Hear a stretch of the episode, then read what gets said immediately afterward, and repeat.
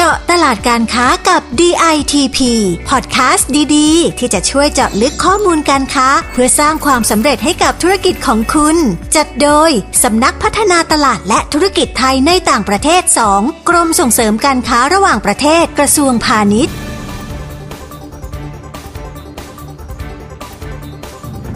สวัสดีค่ะได้เวลาของพอดแคสต์เจาะตลาดการค้ากับ DTP ซีซั่น2นะคะ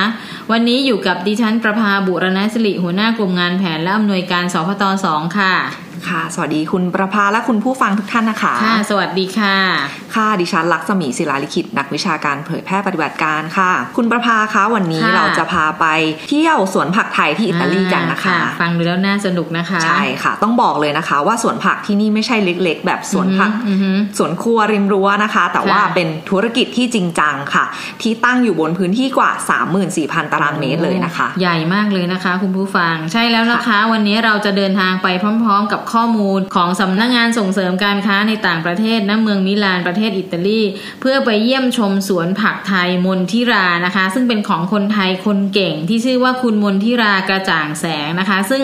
อาศัยอยู่ที่อิตาลีมากว่า 13 ปีนะคะ แล้วก็อยากให้ติดตามเส้นทางความสำเร็จนี้กันนะคะ เพราะว่านี่คือหนึ่งในต้นแบบธุรกิจสวนเกษตรอินทรีย์ของไทยที่มีอนาคตสดใสมากในอิตาลีนะคะ คุณผู้ฟังค่ะ ท้าความก่อนนะคะ ว่าค่ะจุดเริ่มต้นของสวนผักมนทิราเนี่ยค่ะ เกิดจากความอยากทานผักไทยนั่นเองอะค่ะอืมค่ะ พวกผักคะน้ามะเขือหรือว่าพริกอะไรพวกเนี้ยอือฮึค่ะ ซึ่งหาทานยากในเมืองเล็ก ๆ ในอิตาลีเลยนะคะค่ะ คุณมนทิราค่ะ เขาก็เลยปลูกเองซะเลยค่ะ โดยเขาเนี่ยค่ะ ก็นำเมล็ดพันธุ์มาจากประเทศไทยนั่นเองค่ะ ค่ะค่ะแล้วก็เก็บเมล็ดพันธุ์ที่ได้เนี่ยค่ะ มาจากผลผลิตแล้วก็ขยายพันธุ์เพาะปลูกในปีถัดๆไปอือค่ะหือจากความตั้งใจปลูกไว้ทานเองนะคะ ก็ขยับขยายจนเปิดเป็นกิจการปลูกผักสวนครัวและผลไม้ไทยใหญ่โตบนพื้นที่กว่า 34,000 ตารางเมตรเลยนะคะค่ะซึ่งต้องบอกว่าการนำเข้าเมล็ดพันธุ์พืชและต้นไม้สำหรับปลูกในอิตาลีเนี่ย ต้องปฏิบัติตามกฎระเบียบของสหภาพยุโรปอย่างเคร่งครัด เพราะว่าจะมีขั้นตอนต้องผ่านการตรวจสอบที่เข้มงวดมากเลยนะคะ ดังนั้นเนี่ยการนำเมล็ดพันธุ์เข้ามา และขยายผลผลิตด้วยตนเอง จึงเป็นวิธีที่สะดวกที่สุดนะคะ ซึ่งกว่าจะเป็นเจ้าของสวนมนทิราได้เนี่ยเขาต้องใช้เวลาในการดำเนินการด้านเอกสาร ขั้นตอนทางราชการทั้งหมดถึง 2 ปีเลยนะคะ คุณผู้ฟัง ค่ะ ทีนี้เราก็ไปดูกันที่สวนของคุณมนทิรานะคะ ว่ามีผักผลไม้อะไรบ้างนะคะค่ะผักผลไม้ค่ะที่หาซื้อยากในอิตาลีนะคะ อย่างผักคะน้าผักบุ้งมะเขือเปราะพริกจินดาพริกขี้หนูมะระฟัก ฟักทอง ถั่วฝักยาวมะเขือเทศ โหระพาสะระแหน่ กระเพราใบแมงลักแตงกวาแตงไทยมะละกอเป็นต้นนะคะโอ้เรียกได้ว่าเยอะมากๆเลย เยอะมากเลยค่ะ ที่คุณลักษมีพูดไปเนี่ยเต็มไปหมดเลยมากกว่าสวนครัวในของไทยใช่อีกนะค่ะคะเนี่ยถือว่าคิดเยถึอะงมากเมนูเลยอาหารหลากหลายใช่ตามเลมายด้วยใช่ค่ะเลยค่ะ แล้วเราได้ข่าวนะคะว่าเขาขายดิบขายดีมากเลยนะคะ มีลูกค้าหลักๆ คือร้านอาหารไทย ร้านค้าเอเชีย และชาวไทยที่อาศัยในอิตาลีและในยุโรป ซึ่งนอกจากจะขายอยู่ที่สวนแล้วเนี่ยยังเปิดเป็นเพจ Facebook ชื่อว่าผักไทยมนทิรา ซึ่งมีบริการ Delivery ด้วยนะคะคุณผู้ฟังว้า ค่ะ ทีนี้พอขายไปขายมานะคะ คุณมนทิราเขาก็เห็นว่าลูกค้าชาวอิตาเลียนเนี่ยค่ะชอบถามถึงวิธีการทำอาหารไทยบ้างอืมค่ะค่ะ แล้วก็ถามถึงการหาซื้อแหล่งวัตถุดิบต่างๆค่ะอือฮึเขาก็เริ่มที่จะอยากต่อยอดธุรกิจนำวัตถุดิบ แล้วก็เครื่องปรุงอาหารไทยมาขายเพิ่มเติมนะคะอือฮึสคต. มิลานค่ะ เขาแนะนำว่าให้ใช้วิธีสั่งซื้อผ่านผู้นำเข้าผู้กระจายสินค้าในอิตาลีค่ะ แล้วก็ผู้นำเข้าจากประเทศเนเธอร์แลนด์ด้วยนะคะ เพราะว่าเขามีสินค้าที่หลากหลายค่ะอือฮึไม่มีปริมาณขั้นต่ำในการสั่งซื้อแล้วก็ราคาไม่สูงมากด้วยค่ะ แล้วไหนๆนะคะ ก็ถามวิธีทำอาหารไทยแล้วเนี่ยคุณมนทิราก็เลยมีไอเดียว่าควรจะจัดทำคอร์สสอนทำอาหารไทยแบบค่ะครบวงจรซะเลย เพราะว่าแม้เราก็หัวการค้านะคะ คุณผู้ฟังปลูกผักแล้ว ก็ดูเออผักขายดีนี่ผักมันอยู่เฉยๆไม่ได้มันต้องเอาไปปรุงเป็นอาหารใช่ทุกคนมาค่ะถามเราก็เลยอยากจะขาย เพราะฉะนั้นคุณมนทิราเขาก็เลยคิดเรื่องหัวการค้านี้ขึ้นมาสมกับความเป็นสาวเก่งของเขานะคะค่ะเร็วๆนี้เนี่ยเขาก็ยังมีแผนที่จะเปิดร้านค้าค้า แบบมีหน้าร้านในบริเวณสวนผักด้วยนะคะค่ะแล้วก็เปิดให้ลูกค้ามาชมสวนผักผลไม้ไทยได้อีกด้วย ซึ่งถือเป็นการสร้างประสบการณ์ดีๆ ให้กับลูกค้าได้อย่างยอดเยี่ยมเหมือนเราไปเขาเรียกโฮมสเตย์อย่างเงี้ยค่ะ ไปดูเสร็จก็สามารถหยิบผักตรงนั้นมาทำอาหารการกินได้ทำนองนั้นเลยนะคะใช่คุณค่ะผู้ฟัง นอกจากจะได้ทานอาหารแล้วก็ยังได้ชม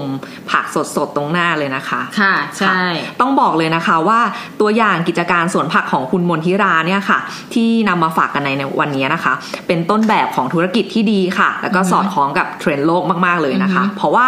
สคตมิลานค่ะ เขาก็ให้ความเห็นเพิ่มเติมนะคะ ว่าเป็นธุรกิจที่เหมาะกับตลาดอิตาลีด้วยนะคะ โดยเฉพาะในช่วงของโควิด -19 เนี่ยค่ะ ที่คนเริ่มหันมาทำอาหารกันเองที่บ้านนะคะค่ะ เพราะว่านอกจากความปลอดภัยแล้วมันโตมากับมือปลูกเอง เพราะฉะนั้นมั่นใจเรื่องเรื่องความปลอดภัยนะคะ และที่สำคัญในยการปลูกผักในรูปแบบของเกษตรอินทรีย์แบบเนี้ย มันยังสอดคล้องกับแผนนโยบาย Green Deal ของสหภาพยุโรปด้วยที่มีจุดมุ่งหมายเพื่อสร้างสังคมที่ปราศจากมลพิษนะคะค่ะภายในปีพศ 2593 เนี่ย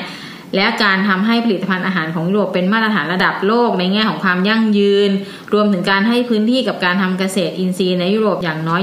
25%ภายในปี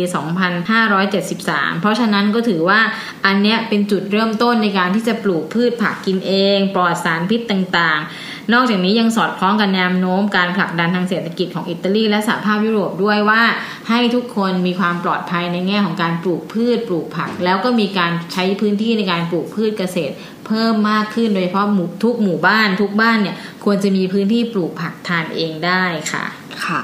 เรียกได้ว่าเริ่มทำจากสิ่งที่เรารักก่อนเนาะแล้วก็จะมีใช่ passion ใช่ในการทำใช่ต่อๆไปค่ะ ใช่ค่ะค่ะ ตลาดต้องการผู้บริโภคต้องการ แถมว่ายังได้แรงหนุนจากนโยบายภาครัฐอือฮึค่ะ แล้วก็สอดคล้องกับเทรนด์โลกแบบนี้นะคะค่ะทำให้สวนผักแล้วก็ผลไม้ของไทย และเกษตรอินทรีย์ค่ะ มีโอกาสที่จะเติบโตมากๆเลยค่ะ ใช่ค่ะคุณผู้ฟังและอยากจะเติมนิดนึงนะคะ ว่าปลูกต้นไม้หรือปลูกพืชเกษตรกินได้หรืออะไรก็ตามเวลาเห็นมันโตนะคุณผู้ฟังมันจะชื่นใจจากน้อยๆค่อยๆแตกใบหนึ่งใบสองใบสามแล้วมันเขียวกระจีขึ้นมาแล้วก็จะภูมิใจนะคะ เพราะฉะนั้นเนี่ยปลูกผักกินเองนอกจากชื่นใจแล้วก็กินได้ด้วยนะคะใช่ค่ะ และแน่นอนนะคะสคตมิลานเองเขาก็สนับสนุนผู้ประกอบการไทยทุกรายอย่างเต็มที่นะคะ ไม่ใช่เฉพาะคุณมนทิราเท่านั้นนะคะค่ะโดยจะมีการดึง food blogger อิตาเลียนมาร่วมประชาสัมพันธ์อาหารไทย การประกอบอาหาร การเลือกใช้วัตถุดิบผ่านช่องทางออนไลน์ เพื่อกระตุ้นให้เกิดการบริโภคอาหารไทยมากขึ้น และผลักดันอาหารไทยให้เข้าสู่ตลาดอิตาลีในวงกว้างมากขึ้นนะคะ ซึ่งคุณผู้ฟังต้องยอมรับว่าบางทีพืชผักเหมือนกัน เราเคยกินรสชาติแบบนี้ ถ้ามีคนมาแนะนำมีการพลิกเมนู หรือมีการพลิกในเรื่องของการปรุงรสชาติขึ้นมา มันก็จะเป็นอาหารที่น่าสนใจ แล้วก็มีรสชาติแปลกที่อร่อยเพิ่มมากขึ้นก็ได้นะคะ ใช่ค่ะ เป้าหมายครัวไทยสู่ครัวโลกนะคะ หรือว่า Kitchen to the World ก็ไม่ไกลเกินเอื้อมแน่นอนค่ะค่ะ ผู้ประกอบการท่านใดที่ฟัง EP นี้แล้วสนใจ หรือว่าอยากทราบรายละเอียดกฎระเบียบขั้นตอนต่างๆ ค่ะ สามารถตรวจสอบได้ที่ www.ditp.go.th นะคะ หรือว่าสอบถามเพิ่มเติมได้ หรือว่าขอคำแนะนำได้ค่ะที่สายด่วน 1169 ของกรมส่งเสริมการค้าระหว่างประเทศค่ะและอีกช่องทางหนึ่งนะคะ ก็คือเว็บไซต์ของสพต2ก็คือ www.ditp-oc.com นะคะ ฝากไว้ในอ้อมใจทุกท่านด้วยนะคะ เพราะมีข้อมูลการค้าจากทั่วมุมโลกเลยว่าค่ะอันใดเด็ด อันใดน่าสนใจ อันใดจะไปต่อยอดการค้าได้นะคะ เพราะฉะนั้นก่อนจากการนอกจากเข้าไปดูเว็บไซต์ที่พูดไปแล้วเนี่ย ก็ฝากให้คุณผู้ฟังมากดไลค์ กดแชร์พอดแคสต์ของเราด้วยนะคะค่ะสำหรับวันนี้เราสองคนต้องลาไปก่อนนะคะ สวัสดีค่ะ สวัสดีค่ะ เจาะตลาดการค้ากับ DITP ติดตามข้อมูล ข่าวสาร และกิจกรรมดีๆ เพิ่มเติมได้ที่ www.ditp.go.th หรือสายด่วน